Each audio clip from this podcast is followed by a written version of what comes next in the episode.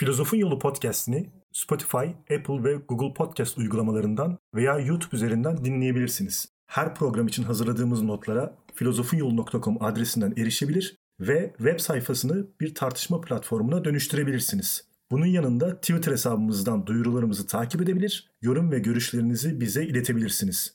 Programımızın masraflarına Patreon'dan ortak olabilir veya daha fazla üretim yapmamız için bizi teşvik edebilirsiniz. İnsanı öteki duyarlı varlıklar üzerine çıkaran ve onlar üzerindeki üstünlüğünü ve egemenliğini sağlayan şey anlık olduğuna göre bunun soyluluğu açısından bile araştırmak için çabamıza değer bir konu olduğu açıktır. Merhaba, Filozofun Yoluna hoş geldiniz. Ben İlker. Ben Bilal. Filozofun Yolunda bilgi felsefesi konuşmaya devam ediyoruz. Bu programımızda da dış dünya ve dış dünyaya ilişkin deneysel bilgimizden söz edeceğiz. Evet, programda da bir önceki kaynağımız olan Arda Denkel'in Bilginin Temelleri isimli kitabından başka hiçbir şey kullanmayacağız. Modern çağ Arda Denkel'in anlatımıyla, Arda Denkel'in yorumuyla öğrenmeye devam ediyoruz. Kitaptaki bölümün ismi Kuşku ve Gerçek. Fakat epey uzunca bir bölüm olduğu için programı çok uzatmamak adına iki programda bu konuyu konuşmaya karar verdik. Bu bölümde dış gerçekliği olduğu gibi algıladığımızı iddia eden e, yalın gerçekçilik ve bir sonraki programda da John Locke'un tasarımcı gerçekçiliği ve buna yönelik olan eleştirileri başta Berkeley olmak üzere Berkeley'in eleştirilerini e, dinleyeceğiz ve nihayetinde bu düşüncelerin bir bilgi kuramı olup olmayacağına da e, karar vereceğiz. Bizler e, yaşayan varlıklar olarak içinde olduğumuz dış dünya ile sürekli etkileşim içerisindeyiz haliyle yaşamımızı sürdürebilmek için de bu etkileşim süreklilik göstermeli ve gerektiğinde dış dünyada çeşitli değişiklikler yapmamız gereklidir. Dolayısıyla e, yaşamı bir süreç olarak tanımlayıp insan ve onu çevreleyen bir dış dünyadan oluşan iki öğeden oluştuğunu söyleyerek konuya başlayabiliriz herhalde. Ama bu durum yaşayan tüm varlıklar için geçerli değil midir Bilal? Yani her organizma sonuçta çevresiyle etkileşim içerisinde bir yaşam sürer ve bu süreçte dış dünyaya çeşitli etkilerde bulunur. Ya da işte onu kendisine uygun şekilde değiştirir. İnsan yaşamının bu var olma türünden ayıran bir husus var mıdır? Çok klasik bir cevap olacak ama insanı diğer organizmalardan ayıran şey anlığa ve bilince sahip olmasıdır. Anlık dediğimiz e, zihin, akıl, aklın içeriği, bilinç içeriği, bilinç hepsini kapsayan e, bir felsefi terim. Maalesef e, güncel günlük Türkçedeki terimler bu bunların hepsini kapsamadığı için anlık diye bir e, kelime ortaya atılmış bir felsefi terminolojide kullanılan bir kelimedir. Anlık deyince bunların hepsini anlayacağız bundan sonra.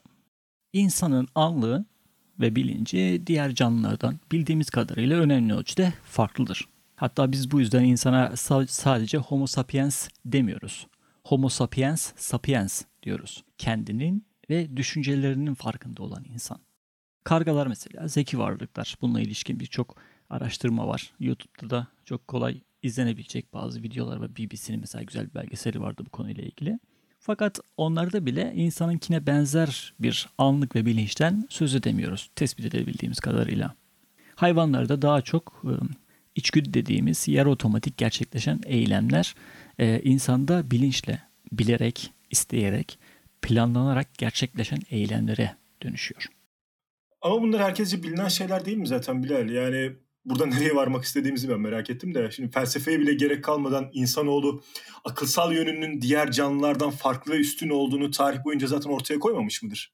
Öyle evet. Ben bu ben de bu girişle bilinç ve anlığın doğasına, onun nasıl çalıştığına bakmak istiyorum. Sadece bu durumu e, anlatıp alakasız bir konuya geçmeyeceğim yani. Bu giriş önce olgular ve tanımlar üzerinde uzlaşmak için yapıldı bir yandan da aynı yerde durup aynı yerden bakalım ki gerisine de beraber getirelim. Bilinçli eylem aslında ne demektir? Soru şimdilik bu. Bir kitabın kapağını bilinçli bir şekilde açtığımızı varsayalım. Bu eylem veya olgu bu kitapla yaptığım eylemin bilincimde bir tasarımı olduğu anlamına gelmiyor mu? Önce kitap açma eylemini zihnimde tasarlıyorum. Sonra bunu gerçekleştiriyorum. Eylemin her adımının farkında olarak planlayarak yapıyorum. Yani evet biz günlük eylemlerimizin her birini bu kadar farkında olarak gerçekleştirmesek de yani istediğimiz takdirde bunu yapabildiğimizi söyleyebiliriz değil mi? Tabii. Dolayısıyla dış dünyada bilinçli eylemlerde bulunabilmek bir bilinç içeriğine sahip olmaya bağlıdır. Ve bu bilinç içerikleri de kabaca dış dünyanın tasarımlarıdır diyoruz. Örneğimiz ve tanımımızdan yola çıkarak da bilinçli olma deyimi bilinçte tasarım olarak bulundurmayı içermektedir. İnsan bilinçli eylemleriyle doğayı, dış dünyayı yaşama uygun şekilde değiştirir. Bu tasarım dediğin şey plan gibi bir şey mi oluyor? Yani bilinçli her eyleme önce planlıyor sonra da eyleme mi geçiriyoruz? E, hayır. Tasarımlar istenç, inanç, imge biçiminde olabilir. Onu bir planlama süreci gibi değil de inşa edilmiş, tasarlanmış bir şey gibi düşünmek e, anlamını biraz daha kolaylaştıracaktır. Tasarımlarımızı büyük ölçüde duyu organlarımız ve algı yolu ile kazanırız. Duyu verisi duyu organlarımızdan gelen bilgilerdir. Bunun zihnimizde anlamlı hale getirilmesi algı ile mümkün oluyor. Bu veriler yani duyu verileri kendi başına anlam ifade etmezler. Bilgi değildirler. Algımız bu girdileri anlıkta yani zihinde tasarımlar biçiminde kurar. Bu tasarımlar da bilincimizin içeriğini ve dış dünyaya ilişkin deneysel bilgimizin temelini oluşturur. Geçen programdan Descartes, Locke ve Kant'ın duyuların kendi başına anlamsız olduğunu, anlığın buna katkısından bahsettiğimiz kısımlarını hatırlayan dinleyicilerimiz olacaktır belki. İnsan yaşamının iki öğesinin insan ve onu çevreleyen dış dünya olduğundan bahsettik. Şimdi buraya bir üçüncü öğe ekleyebiliriz aslında. İnsanın dış dünya hakkındaki tasarımları ve buna bağlı olarak anlık ve bilinci. Kabaca bir tasarımlar dünyası. Bu tasarımlar dünyası dediğimiz şey dış böyle dış dünyadan ayrı e, zihnimizde oluşturduğumuz başka bir dünya mı olacak o zaman? Evet fakat tasarımlar dünyasının veya tasarımlar ortamının içeriği dış dünyanın bir yansısı, onun bir anlıksal zihinsel kopyasıdır. Deneysel bilgi de tasarımlarda temellendirildiğine göre o da bir anlamda dış dünyanın bir yansısıdır. Biz zihnimizde bir dünya kurarız. Ama bunu dış dünyadan duyularla elde ettiğimiz algılar ve anlamımızın katkısıyla yaparız. Zihnimizde bir dış dünya kopyası tasarlarız ve dış dünya ile etkileşimimiz bu tasarımla gerçekleşir. Bir arayüz gibi. Deneysel bilgi de bu tasarım ortamında gerçekleşir ve o da dolayısıyla dış dünyanın bir yansısı olur. Bu kapaca bir e, genel görüştür ve bu genel görüş bilimin de kendi kökeni ve varlık nedeni hakkındaki temel felsefi görüştür. Fakat dikkatini çekmek istediğim bir nokta ki bu genel görüş birçok kavram ve olguyu varsayar. Bu varsayımlar da aslında e, biraz daha da ayrıntılarıyla biraz daha konuşacağız. Bilimin gerçekten bilim olup olmadığını bile kuşkuya düşürecek düzeydedir. Kısaca şöyle ifade edeyim. Dış dünya ve anlık içerikleri biz birbirinden farklı şeyler diyoruz. Biz sadece anlık içeriklerini evet. bilebiliyoruz ve dış dünyayı da bu anlık içerikleri aracılığıyla biliyoruz. Yani doğal olarak bu dış dünyanın deneysel olarak doğrudan bilinmesinin imkansız olması anlamına gelmez mi? Gelir. İnsanın dış dünya deneyimi duyu ve algı ile sınırlanmıştır. Biz dış dünyadaki değişiklikleri anlığımıza yansıdığı biçimiyle biliyoruz. Algılarımızın doğruluğunu test etmenin tek yolu dış dünyadaki değişikliklerle algımızın içeriğinin karşılaştırılmasıdır. Fakat duyular ve algımızla sınırlı varlıklar olduğumuz için bunu test etmek de imkansızdır.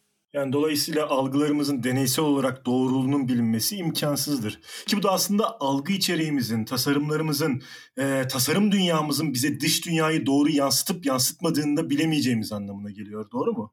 Evet. Bu olgunun aynı zamanda deneysel bir bilgi olduğu da söylenemez. Yani bu genel görüşün deneysel bir bilgi olduğunu da söyleyemiyoruz.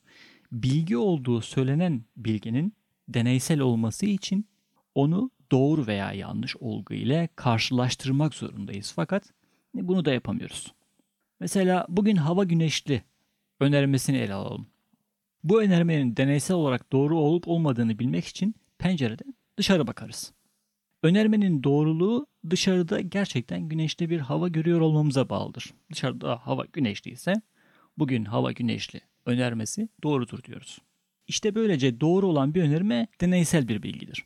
Bu karşılaştırma imkanı bize deneysel bilgi verir. Fakat Bu örneğin deneysel açıdan doğruluğu hiç de deneysel olmayan ve doğruluğu deneysel olarak tanımlanamayacak bir varsayıma dayanmaktadır.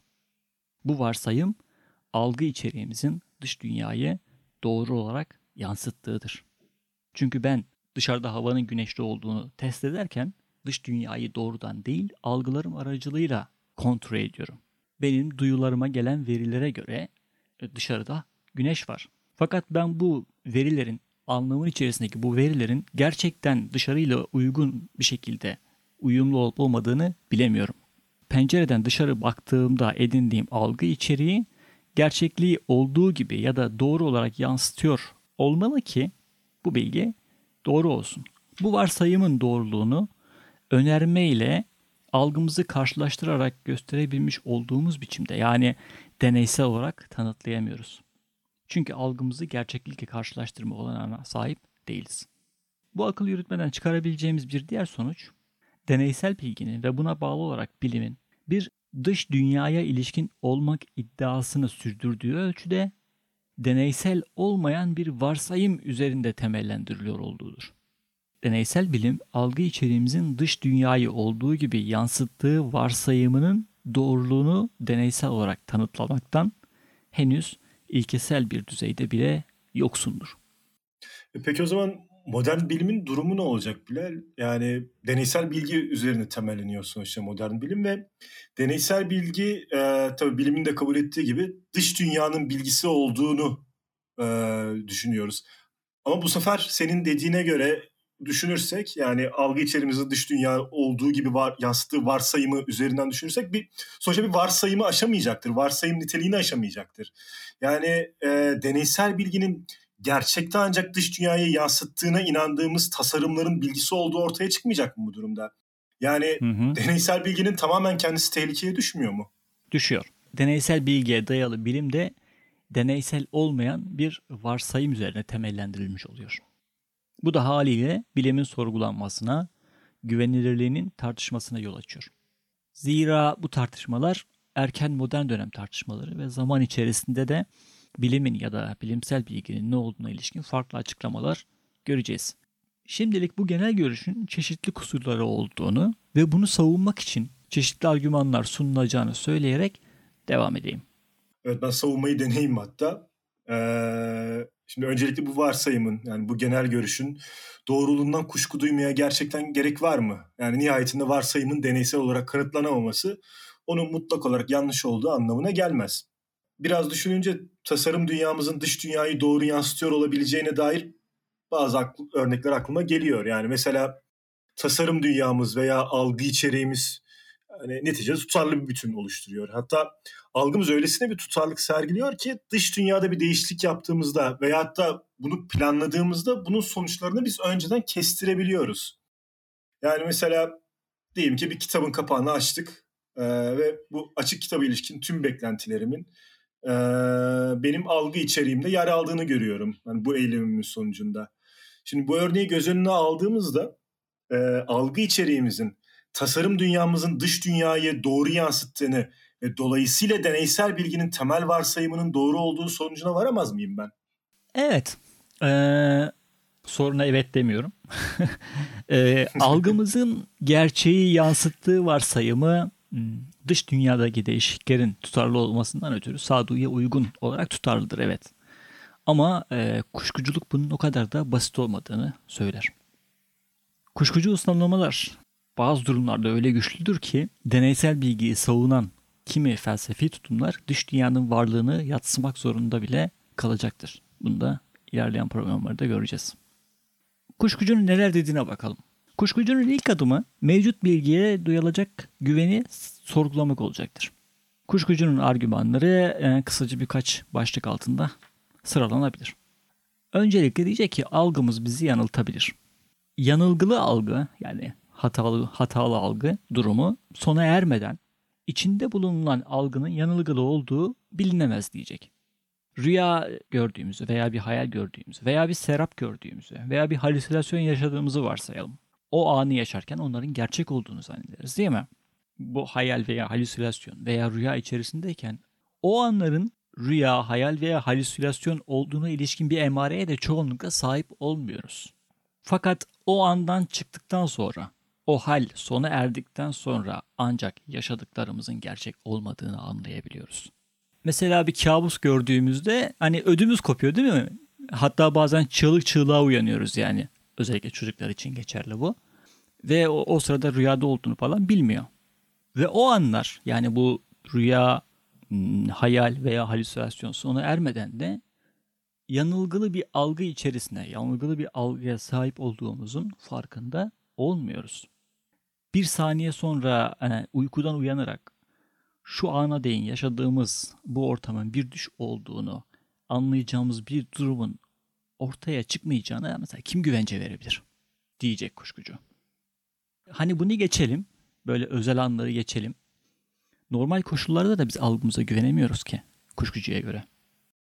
Düzgülü algı hani yanılgılı olmayan algıya düzgülü algı diyoruz. Düzgülü algı durumunda bile nesnel koşulların değişkenliğine göre nesneleri farklı algılayabiliyoruz. Nesnelere farklı açılardan baktığımızda bir diğerinden farklı görünebilirler. Önden bakılan kitap dikdörtgen, köşesinden yamuksu görülebilir. Bakış açım her değiştiğinde kitap farklı bir şekilde görülür. Farklı ışık koşullarında kitabın sayfaları daha farklı renkte görülebilir. Elimde elimi önce sıcak suya sokup sonra kitaba dokunursam kitap daha serin gelecek. Tam aksini yaparsam da kitap daha sıcak gelecektir bana.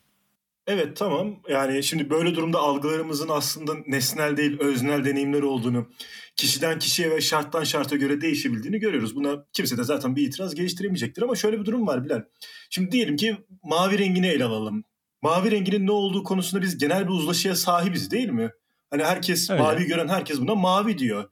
Yani şimdi ideal koşulları, düzgülü algıyı baz alarak biz ortak kanılara ve uzlaşılara vararak bu işin içinden çıkamaz mıyız? Ee, hayır. Yani kuşkucuya göre hayır. Eğer algılarımız nesnel bir dış dünyayı yansıtıyorsa o zaman bu dış dünyadaki nesnelerin kendileri bu değişen öznel koşullara göre değişiyor olamayacaklarına göre gördüğümüz birçok renk ve biçimin biri dışında hepsi bize gerçeği olduğundan farklı gösteriyor olmalıdır. Yani bir kitaba baktığında sürekli kitabın şekli değişiyorsa sadece bunlardan bir tanesi doğru diğerlerinin hepsi yanlış olduğu anlamına gelmek zorundadır. Çünkü nesneler kendi başlarına şekil değiştirmezler. Dolayısıyla kuşkucu önce algının gerçeği olduğu gibi yansıtamayabileceğini ortaya koyuyor. Sonra da hiçbir algının gerçeği olduğu gibi verdiğinin kesinlikle ileri sürülemeyeceğini söylüyor. Yani kuşkucu bize şunu mu diyor Bilal? Ee, hiçbir algı doğru değildir. Hayır hayır. Kuşkucu hiçbir algının doğru olmadığını değil. Bizim bilemeyeceğimizi söylüyor bunun değil mi? Evet hiçbir algının doğruluğunun kesin olarak bilinemeyeceğini Anladım. Söyler. Anladım tamam. Yani bunu hiçbir şekilde biz kesin olarak bilemezsek kuşkuculara göre biz nasıl hayatımızı yaşayacağız, idame ettireceğiz ki o zaman hiçbir şey hiçbir şeyden emin olamadan, en e, aklı selim bile geliştiremeden en azından. İşte şu anda biz onun için uğraşıyoruz. Bu işin içine çıkmaya çalışıyoruz bakalım. Nasıl çıkacağımızı göreceğiz. Şimdi şu argümana bakalım bir yer. Biraz daha. Her bir deneyimimiz, her bir algımız yanılgılı ya da gerçeğin kendisinden farklı olabilir. Doğru da olabilir. Doğru olsa bile bilemiyoruz diyor. Dolayısıyla duyu ve algıyı kendisine kaynak edinen her bir algı kuşkuludur. Ve deneysel olarak herhangi bir şeyi bildiğimizi bilmemiz olanaksızdır. Yine dolayısıyla eğer dış dünya varsa bile bunun deneysel bilgisi yoktur. Bunu deneysel olarak bilemeyiz der kuşkucu. Yani madem duyu ve algıyı yine duyu ve algıya dayanarak tanıtlayamıyorum. Duyu ve algılardan elde ettiğim veriyi de akıl yürütmeleriyle kanıtlamaya çalışamaz mıyım ben? Mesela? Yani mesela işte bir kitaba ilişkin görsel algılarım diyelim ki. Ee, ve ben de bu algılarımı cetvelden edindiğim verilerle bir araya getirir ve bir şekilde algılarımın dış dünyayı olduğu gibi yansıttığını söyleyebilirim pekala. Olmaz mı böyle bir şey? Hayır. Öncelikle cetvelden elde ettiğin bilgiler de yine senin tasarımlar dünyasındaki bilgin. Sen dış dünyaya doğrudan hiçbir şekilde etkileşemiyorsun. Aynı zamanda bu mantıksal olarak da bir e, sorun ifade ediyor. Yani mantıksal akıl yürütmeyi de, buradaki mantıksal akıl yürütme de biraz sorunlu. Kullandığın öncül önermelerdeki bilgiye yenisini eklemez. Ekleyemez mantıksal akıl yürütmelerde. Hatırlarsan Aristoteles'in mantıkla ilgili programlarında bu konuyu biraz konuşmuştuk. Orada mantıksal akıl yürütmelerdeki sonuç önermesi öncüllerde mevcut olan bilgiye çıkarma yöntemidir. Bize yeni bilgi vermez diyorduk. Eğer bu sonuca varıyorsa yanlış bir akıl yürütmesi uyguluyorsun aynı zamanda. Ve nihayetinde yanılıyorsun. Yine de bu güçlüğün üstesinden gelmeye çalışan çeşitli felsefi yaklaşımlar olacak elbette. Nihayetinde deneysel bilgi hala geçerli bir e, hala geçerli olan bilgi ve bilim yöntemimiz günümüzde. Bunların bazıları kuşucunun itirazlarını kabul eden idealizm ve görüngücülük, diğerleri de deneysel bilginin varlığını kabul eden gerçekçilik yani realist felsefeler olan yalın gerçekçilik ve tasarımcı gerçekçiliktir. Şimdi bu gerçekçi felsefelere bakalım. Önce yalın gerçekçilikten bahsedelim. Yalın gerçekçiliğe göre dış dünya vardır ve biz onu olduğu gibi algılarız. Algımızın içeriği gerçeğin ta kendisidir ve algıladığımız her şey doğrudur der. Nesneleri oldukları gibi algılamanın şartı olağan ve düzgülü bir algıya sahip olmaktır sadece. Nesneleri olduğu gibi doğrudan algılarız. Algımız az önce konuştuğumuz gibi dış dünyanın bir görüntüsü değil, gerçeğin ta kendisidir. Ee, yalın gerçekçiler deminden beri konuştuğumuz e, tasarım olgusuna mı karşı çıkıyor? Evet. Onlara göre evrende hiçbir canlı olmasaydı bile evren var olmaya devam edecekti. Onun için dış dünya kavramı da anlamsızdır aslında.